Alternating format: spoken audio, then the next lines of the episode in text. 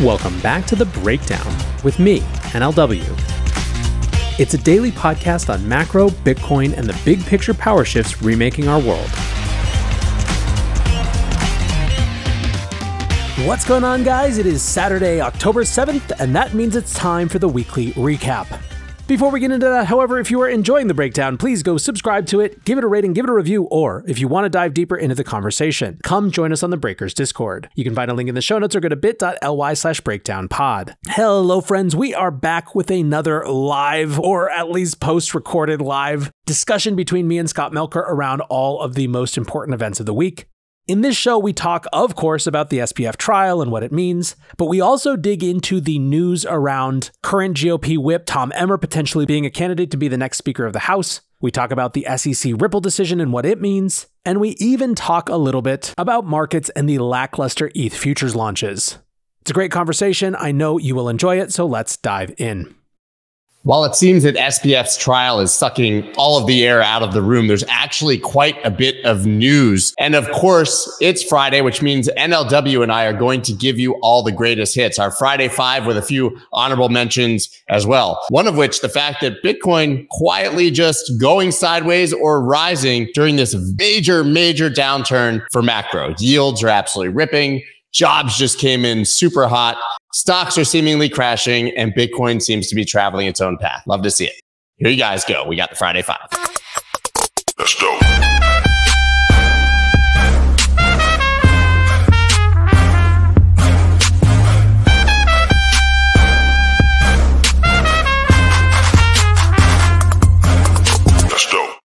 What is up, everybody? I'm Scott Melker, also known as the Wolf of Wall Street. Before we get started, please subscribe to the channel. Hit that like button. Going to go ahead and bring on NLW now because we've got a lot to talk about and not that much time to do it. Man, you kind of said it. I said it in the intro, but you said to me, SPF's just sucking the air out of the room, man. It was always going to be this way. You know, we have a very short attention span in this industry. I'm sure that by next week, yes, people will be paying attention. We'll be checking in. You know, when there's major sound bites, we'll share them around. But I think that we're probably peak focused this week. And I think it's dictated a lot of the news because, you know, listen, if I'm in a marketing role this week, there's no way I'm announcing anything good. Yeah, that makes perfect sense. Let's do these quick honorable mentions, just sort of talking about the macro and what's going on, because it is definitely worth mentioning. And this is something you and I have kind of talked about quite a bit, right? Bitcoin enters quiet bull market as safe haven from bond market turmoil, analyst says. The narrative here, obviously, Bitcoin still just held 25,000, right? Which I think everybody viewed as sort of the line in the sand, still trading around 27,000 while the world explodes around it. So the funny thing is, we always have these debates, right? Is Bitcoin correlated? Is it not correlated? You know, where does it get correlated? And the answer is just yes and no and yes and no. And the reality is that, like, it is a financial asset. Some portion of the people who hold it, who buy it, are completely correlated to the rest of the financial markets, but others aren't, right? And so what we're seeing, I think, here is the supremacy of the long-term hodler base, you know, kicking in, right? There is a price floor set by people who aren't correlated in any way, you know, to the regular markets. And it makes sense that we sort of have finally, after all the chaos, figured out where the sort of cycle bottom is supposed to be. And it doesn't surprise me that in this weird sort of long in-between period, we're just kind of chuffing along the bottom, you know? But I guess it would surprise me more that without some major, major global catastrophic economic event, you know, we're not seeing some big, big jump down. You know, there's always places that it can go, but. Let's talk about global catastrophic events. U.S. government debt grows by $275 billion in one day, right? As you mentioned, yeah, it may be sucking a lot of air out of the room, SPF, but it really does feel like everything's on fire elsewhere. Yields are absolutely ripping. The dollar absolutely ripping. Stocks, I think, pre-market already down 1 or 2%. Of course, like I said, job numbers just came in. American economy added 336,000 jobs in August. That's double what was expected. And then the expectation of that was that it would slightly missed by 15 or 20,000 jobs. So now, as we know, guys, if you have a high paying job and there's a lot of jobs, that means Jerome Powell needs to get you fired and take your job away, right? I always love the idea of Jerome Powell walking down the street and saying to people, just give up your job for the common good, right? But this means that basically there's no reason for the Fed to stop tightening because they need to crush the job market and have been unable to do that. In the meantime, they're literally, the debt is growing $275 billion a day. I mean, what is going on here, man? The same thing that's been going on for years, you know. I think that the interesting thing will be, if we put it back in the context of Bitcoin and crypto, is these are the moments when the sort of narrative importance of Bitcoin in particular tend to rise up a little bit. And especially with the sort of jockeying and positioning of all of these sort of major financial institutions around Bitcoin over the last few months, I wouldn't be surprised if you start to see, you know, that CNBC interview, you know, that pops up with someone talking about Bitcoin again, or, you know, it's sort of just, these are moments where people have reflections on how out of whack things are. And those tend to be, you know, they accumulate in back pockets and in the back of minds until behavior shift. Yeah, totally agree. And then once again, that makes me just circle back to the strength of Bitcoin relative to all of this. If we really are starting to see these initial cracks for a major recession or a major downturn that could be coming. But now we can actually dig into our Friday Five here. We got the SPF trial. We've got Patrick McHenry becoming House Speaker pro tempore. We have the judge denying the interlocutory appeal of the SEC on behalf of Ripple once again. Downsizing of a number of companies in the crypto industry, including Ledger and Chainalysis. And of course, the lukewarm and extremely underwhelming launch of a number of Ethereum futures ETFs. So first, we got unpacking the first day of Sam Bankman-Fried's actual trial. For anyone who hasn't been following, they did jury selection effectively, opening remarks, and have done now the prosecution have brought up a few witnesses, and man, is it damning for SPF. Yeah, if we're trying to sort of reduce this to one clear takeaway, it is that it doesn't look good for Sam, right? So we got more information about how the prosecution and how the defense were going to try their case. Now, the prosecution wasn't really a big mystery. We had a pretty clear sense that what they were going to say is Sam built this whole thing on a foundation of lies. It was all lies. By the way, he's a liar, right? And that's what we heard. Now, the defense, it was more of an open question. We've had a bunch of different sort of indicators of what they might choose to pursue as a strategy, how much it was going to be Sam just got in over his head. That was one question. How much it was going to be, you know, he was just following the advice of counsel was another question. And a third question was how much it was going to be blame Caroline. In the opening statement, we got the sort of first and the third of those. There was a lot of, hey, Sam never meant for any of this to happen. You know, look at him, he's a nerd. There was a lot of actually just basically trying to, I think, frame him for the jury as this sort of, you know, nice geek who just got in over his head. But then there was also a lot of blame Caroline. There was a lot of, hey, he told Caroline Ellison to put on hedges. She didn't put on hedges. It was the market's fault. Crypto's volatile. And what there wasn't was any of the, he was just following the advice of counsel stuff in the opening statement. However, the judge had explicitly prohibited that. So that doesn't mean that we won't see that as part of the strategy going forward. But where things got really dicey for Sam is exactly where everyone expected it to. You know, the reason that people have had a very hard time understanding why Sam would want to take this to trial is the fact that Gary, his CTO and co-founder, Nishad, for all intents and purposes, a co-founder, but the head of engineering, and Caroline Ellison, the CEO of Alameda at the time of the crash, all did deals with the Department of Justice and were basically very clearly going to say, Sam knew about this. There were intentional decisions made to allow customer funds to flow to Alameda. This wasn't just oversight. We were part of a conspiracy. Sure enough, that's what we heard. So the first witness was actually Adam Yedidia, who is a developer who lived with them in the big $30 million apartment. And he basically talked about how much, you know, was clear to Sam and members early. And, you know, the other witness that was notable so far was Gary, the CTO, who literally said, we did crimes. I mean, he's like, we did crimes. And yeah. Alameda had a $65 billion line of credit with FTX. Yeah. Casual 65. Actually, yeah. Next time I'm in financial trouble, I'm going to give myself a $65 billion credit line. Just I try to do that emotionally every day. No, I think that it really has been surprising, especially after all three of those folks decided to do deals, that Sam has pursued this line. You know, psychoanalyzing it a little bit, I think that part of the problem and what got us into this situation was Sam's utter conviction that he knows better than everyone else about everything. I think that some of the documents that have been produced by his legal team read more to me like he wrote them than his legal team did. And I think that he still has this idea that he can just convince people that he was right. So we'll see. Doesn't look good so far. It sounds like Michael Lewis is trying to help him. I heard that the book Going Infinite is a very, let's just say, friendly tone towards SBF and not particularly critical. Let's rip into that for a minute, because I haven't gone all the way into this on my show, and I did subject myself to reading the whole thing. And obviously, I was there. I was there for a lot of it. It's lazy. The number one critique of this thing that if I have to sum it up, is laziness. It is very clear that Lewis went into this trying to do what he does with all his books, which is find a surprising figure, you know, that you wouldn't expect to be a hero who becomes a hero, right? That's the template for his stories. It's also very clear that when it became clear that that wasn't who Sam was, rather than inserting himself as a representative of everyone who feels duped by Sam, which is all of us at various degrees, he instead decided to say, maybe I'll be the defender of Sam, or maybe I won't shift this narrative. And the reason that I say lazy is that, one, it feels like the book wasn't really revised after the crash, other than to add some chapters. Two,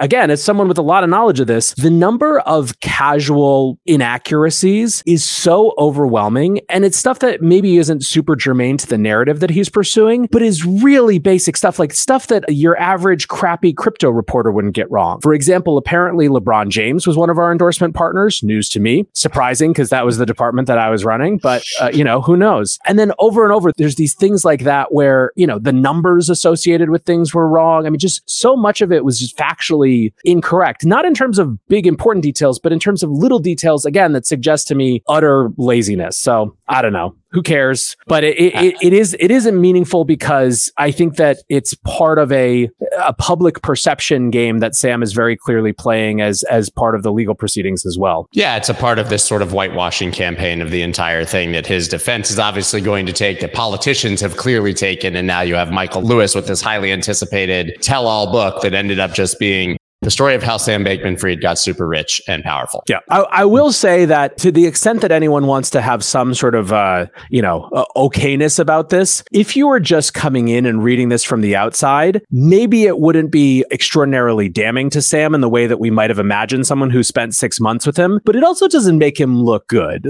you know, it doesn't really make Sam look like a sympathetic guy. Well, there is a story here that I love in the midst of all of this that could be extremely beneficial and sort of unwind a lot of the damage, and that's that FTX customers may get a full payout thanks to Google and Amazon. I wrap this in with the SPF trial because I just think it's the all FTX things bucket. But for anyone who wasn't paying attention, FTX obviously made investments across the board, effectively every industry, taking all that customer money and throwing it into things. But one of them, it seems they got right, and that's with Anthropic, which is an OpenAI rival, launching Claude and raising at a massive valuation right now. Apparently, Amazon considering putting $4 billion right in at a 20-30 billion valuation, which makes, as you can see here, potentially FTX's investment in this worth 3 to 4.5 billion. I think it was only a couple $100 million investment, and this could literally fill the entire hole for creditors. You gotta love this. So, I mean, as someone who is constantly paying attention to sort of big patterns of history, the fact that there were these two massive things that happened in November of 2022. One is the crash of FTX. The other is the launch of ChatGPT. And it looks like the tailwinds from that latter one might actually clean up a big part of the mess of the former. Now, people have asked a lot of questions like, can Anthropic actually command this valuation? Is there a market? Like, if they tried to sell it on secondaries markets, would they actually be able to liquidate it? I think more than basically any other venture category that you can imagine, the amount of demand there is out there for credible competitors in the foundation model space, of which there are less than 5, I think, is so high. I wouldn't be surprised if it's the right idea for them to hold on even longer, at least for a couple months, and try to get that next round, which is 40 or 50 billion. OpenAI is reportedly trying to raise right now at an $80 to $90 billion valuation. Now, their revenue is about 10x Anthropic at the moment, but Anthropic's deal with Amazon is a big, big game shift, you know? So I think that unlike some of these, there are a lot of venture investments where you can just kind of write off the valuation and say it's paper and, you know, you wouldn't be able to do it. This is not one. I think that there's a meaningful chance that this money could actually end up in the hands of FTX creditors. There's some irony there because Paradigm, now I'm blanking Nike on the name, but the guy from Paradigm took the stand yesterday in the SPF trial, and they asked him, you know, about their investment. He said, "We've written it down to zero. Maybe a bad idea." If there's going to be, listen, even at, to your point, I mean, even if this doesn't make them completely whole, if FTX creditors end up with 70, 80 cents on the dollar because of this investment rather than 20 or 30 cents, like Voyager, or maybe what happened with Celsius, you got to view this, I think, as just a huge win. Yep, 100%. Yeah. The next story, obviously, here, and nobody's really talking about this to any great degree, I don't think, but crypto-friendly Congressman McHenry temporarily takes over U.S. House. Obviously, we don't go deeply into politics here. I think everyone knows that Kevin McCarthy was surprisingly ousted as Speaker of the House, but that made Patrick McHenry, who we talk about all the time, the House Speaker pro tempore, and maybe even the biggest story, not knowing how long Patrick McHenry might last before they actually put in another speaker, is that Tom Emmer, who's equally crypto-friendly, is a name being floated by the Republican Party as potentially the next Speaker of the House. So both of these potentially good situations. I guess the question is, does their crypto-friendly leanings and the few policies that they've tried to put forward actually have an impact if they become speaker on the crypto industry? Yeah, I mean, so there's a couple things about this. One is Emmer's not just in the contenders list. He is increasingly one of the two sort of at the very top of that list, which makes it even more kind of ripe for speculation, right? I think that anyone who's hoping that this means that, you know, Emmer gets gavelled in as a House Speaker and the first thing he does is push through crypto legislation is going to be disappointed. I think that the hands of anyone in this role are extremely tied. It is going to be an utter battle to get funding for the government through. We have another 40 days or something like that before the next deadline comes. So it's very clear what his agenda is going to be if he does become Speaker, and it's not really in his control all that much. Now, the flip side is having someone who is pro-crypto in this way, in that role, there's no way to think or argue that it's not better than it is bad, right? It is a massively positive thing. It increases the legitimacy of the space. You know, if it's one squawking crazy congressman who's the one advocating for crypto, who cares, right? There's no influence there. If it's the actual Speaker of the House, especially one that comes in through sort of, you know, a nascent civil war and is a consensus candidate, that's a much more powerful spot to be in than, for example, McCarthy was, who only came in after 15 rounds of voting. So I think there's a lot to be optimistic about, not necessarily in terms of, hey, are we going to get good policies in the next 3 or 4 months, but more in terms of the long-term trajectory of where this issue sits relative to Congress as a whole. Yeah, I agree with all of that. I mean, I think that it can only be a good thing. Yeah. It certainly can't hurt us if we have someone who actually understands this industry and is pushing for it, but nothing's getting done regardless of who Speaker of the House is at this moment, in my humble opinion. This is not going to impact policy, but at least it may give more influence to the industry or those speaking on its behalf. Now, there was a small sub-story where it appears that there may be some conversations going on between McHenry and Sherrod Brown, the Democrat head of the Senate Banking Committee, around a sort of horse trade for advancing some legislation that Brown cares about around cannabis banking in exchange for some part of crypto being able to move forward. So that's irrespective of this, the whole speaker drama. So that's one thing to keep an eye on, is that there, you know, I think that the best hope if we want legislation in the short term is that one very discrete part of this agenda, for example, you know, common sense stablecoin rules or something like that, might sneak through, you know. But listen, that I think that would be extremely good progress. There is a lot here that, if you put aside politics, basically everyone agrees on. Like, everyone agrees that stablecoin should be fully backed. That's not really controversial. So if we can get rules like that, I think it would be a great place to build from. Yeah, anywhere that we can start from is good. And of course, a lot of that's going to require getting rid of one Gary Gensler at the SEC, and they continue to lose. We have XRP rallies amid Singapore license approval, SEC appeals rejection. For anyone who wasn't paying attention this week, Judge Torres and the judicial system once again dealt a heavy blow to the SEC. We all know about the Ripple decision. We know that the SEC filed an interlocutory appeal, which is a word that literally nobody knew about until this happened. And once again, the judicial system came in and said no. And you're going to have to wait till April when there's a trial, and that's it. The court just continues to slap them down. The SEC can't seem to get a win against the crypto industry at the moment. Yeah. So with the caveat that obviously none of us are lawyers here, basically what happened, there's a lot of procedural stuff about this. The decision that Judge Torres had handed down before was a decision that was a partial decision, right? There were things that she ruled on and things that she said had to go to trial. In particular, the thing that she said had to go to trial was around the executive's culpability in promoting unregistered securities. And so when the SEC wanted to appeal the parts of her decision that had been made, that's where this interlocutory word comes from, right? They had to apply effectively to appeal to a decision that's only a partial decision instead of appealing an entire decision after the trial ends. She said, no, you can't. And the reason that she said, no, you can't is that their reasons for wanting to appeal weren't based on her misinterpreting the fundamentals of the law. They were based on the SEC disagreeing with her interpretation of the law, which is not a basis for an appeal. So basically what the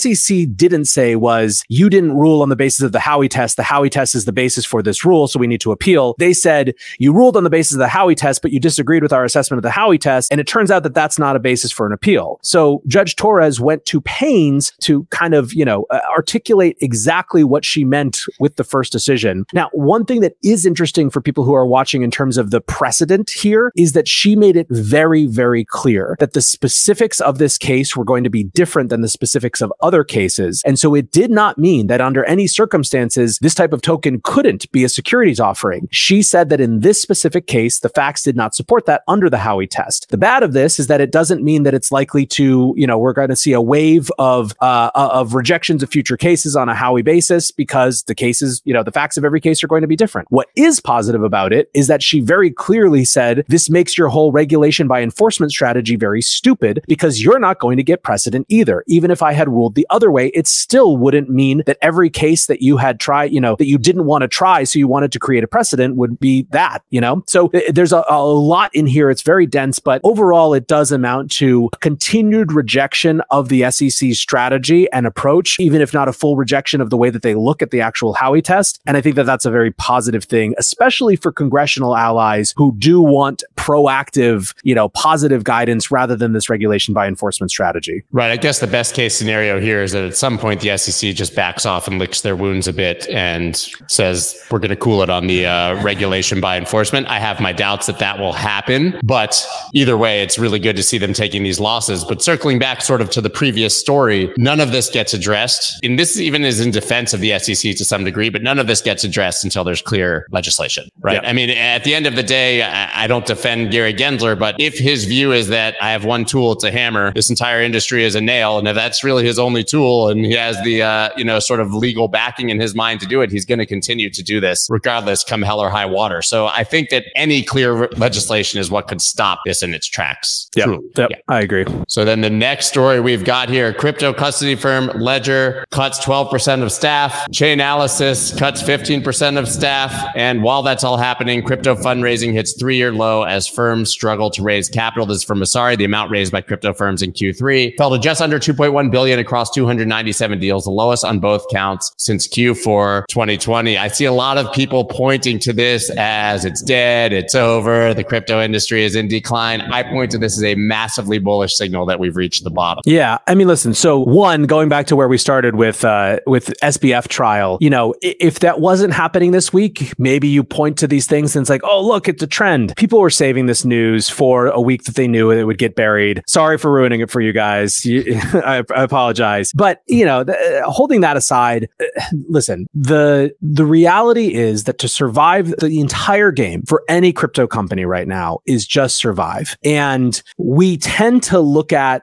cuts as really negative indicators that things are bad, but we already knew that things were bad. If these things allow companies like Ledger to, survive because they've, trimmed down to minimum capacity, that's a net good thing in the long run, right? Companies have to do what it takes to survive. There obviously isn't any capital out there, really, new capital for these companies. Everyone who's raising is raising at a down round. I think I saw, it might've been Ari Paul the other day, someone was tweeting about how people had been presenting these sort of rumors that companies had been raising on down rounds of 80 or 90% decreased valuations as entirely negative. And he, and I'm sorry if it wasn't Ari and I'm missing who it was, he basically said, look, that's responsible. If someone can figure out how to humble themselves, take that round, get the money in the bank, survive until it gets good again. Yes, it sucks. It's bad for investors. It's bad for the people, but it's better than dying. And not dying is the entire game right now. So this is definitely a Rorschach test, glass half full, glass half empty thing. It sucks when people lose their jobs. There's no way around that, but it's going to happen as we have no idea how long it's going to be bad. And so people have to account for that. Yeah. And I want to be clear, this is not unique to the crypto industry, right? Yeah. I mean, it wasn't so long ago that we were talking about the mass cuts at the Facebooks, Metas of the world and huge tech companies. This is just the world we live in right now. So I don't even think it's a story to see crypto companies cut 12 to 15% of staff. I think that's actually pretty minor. And I love your point about the down round, because it's either be stubborn and pretend your company's worth 10x what it is, which you can't do, or go out of business. So what are you going to do? You're obviously going to take the money you can, survive, and then thrive in the next bull market. Yep. And then the final story that we have here, which kind of aligns with this one, and we predicted this. Ethereum futures ETFs garner lukewarm reception on first day of trading. We obviously discussed the fact that Valkyrie had converted last week, the strategy that they had taken to basically blend Ethereum futures into their Bitcoin futures ETF product that already existed. We talked about the massive numbers that BITO and the Bitcoin futures ETFs did in a bull market, $1 billion in just a matter of days. Well, here we're doing like $2 million. In the total across all of them, I think Valkyrie got $850,000, something like that. I mean, there's literally zero interest here in these products for the moment. Yeah. Without trying to wade into a very classic Bitcoin debate, I think it's quite clear that supply doesn't create demand when it comes to financialized product, derivative products of crypto assets. Look, the valuable and important thing about an ETH futures launch was always that it's just infrastructure that should exist. It needs to be there. It needs to be allowed. Frankly, it's the same with the spot ETFs. Now, I think that the demand for spot ETFs, even in a terrible environment like this, is a radically different thing than futures. Futures are a very specific type of product for a very specific type of investor, whereas spot ETFs are a much more broadly interesting kind of get exposure to an asset type of option. But even with that, if Bitcoin spot ETF was approved tomorrow, it would almost certainly underwhelm in terms of how much went in. But that wouldn't matter, because the reality is it just needs to exist. It needs to be legitimate. It needs to be part of the puzzle as there is a shift back up into a different kind of era in the life of this industry that's more legitimized, has more options for investors, has gone through the worst of these parts, and sort of can support narrative evolutions, So look, the ETH futures is certainly disappointed in terms of the actual amount of assets flowing in, but their purpose was never really about that. It was about a reminder that the trend line is towards, more institutions being able to access these markets in ways that work for them. And so that's still a net good thing, I think. Yeah, totally agree. I think that it's good that they're going to be there when we need them. Once again, these are all of the narratives that next bull market people will be really excited about that were seemingly forgotten for 6 to 12 months. When one of these actually gets to $1 billion, it's going to be incredible. Absolutely. Well, is there anything else that we missed? I mean, we just knocked out the 5. I think we're going to be talking about SPF passively as one of the 5 probably for weeks to come, unfortunately. But I've got to imagine that at each weekend, we're going to have pretty relevant and comprehensive updates of what's happening there. And it will become more impactful and meaningful with time. I think that I certainly don't have anything else. I think that, for anyone who's trying to figure out what to watch for in this trial, it almost feels to me like the beginning of a sports game where the runaway favorite is winning so much that people kind of stop paying attention. What I'm going to be keeping an eye on is whether there are indications of wobbles in the prosecution, right? Are there witnesses who end up not being as compelling, right? Cross-examination of Caroline Ellison. I'm not sure when she's set to testify. That feels like it's going to be a very important thing, right? Because a lot of this case hinges on he told her to hedge and do things differently and she didn't, right? Now, ultimately, that may not matter, but that's the type of thing that I'm going to be watching for, is not like more pile-on evidence that this is bad, but does the defense actually sow any amount of doubt? Are they successful at all in that, I mean, you have to think that their legal strategy is almost entirely convince one person on that jury to have just enough doubt about the intentionality of this fraud that it seeps in there and they, kind of infect enough of the rest of the jury that they can't get to consensus and the thing is hung. Like, I can't imagine that it's anything more than that. So that's kind of what I'm going to be looking for. I just find it a bit laughable that his defense is that she should have hedged, ignoring the fact that it was with FTX customers' money that she was supposed to be hedging, which should have never been there in the first place. Yeah, it has been an important nuance. It's been a consistent strategy of Sam to breeze over that fact since the whole thing happened. Yeah, she traded badly with stolen money, but let's not pretend that it's stolen money. All right, well, I think we knocked that out of the park once again. Good to get the quick review on what's happening this week. It was good good for me, actually, since I was sort of off the grid for most of the week. Once again, guys, you can find this on Nathaniel's YouTube and audio channels as well. Of course, on my Spotify, Apple Music, etc. And I guess that's all we got. I guess we'll see you guys next week. Thanks, man. Cheers. All right. That's dope.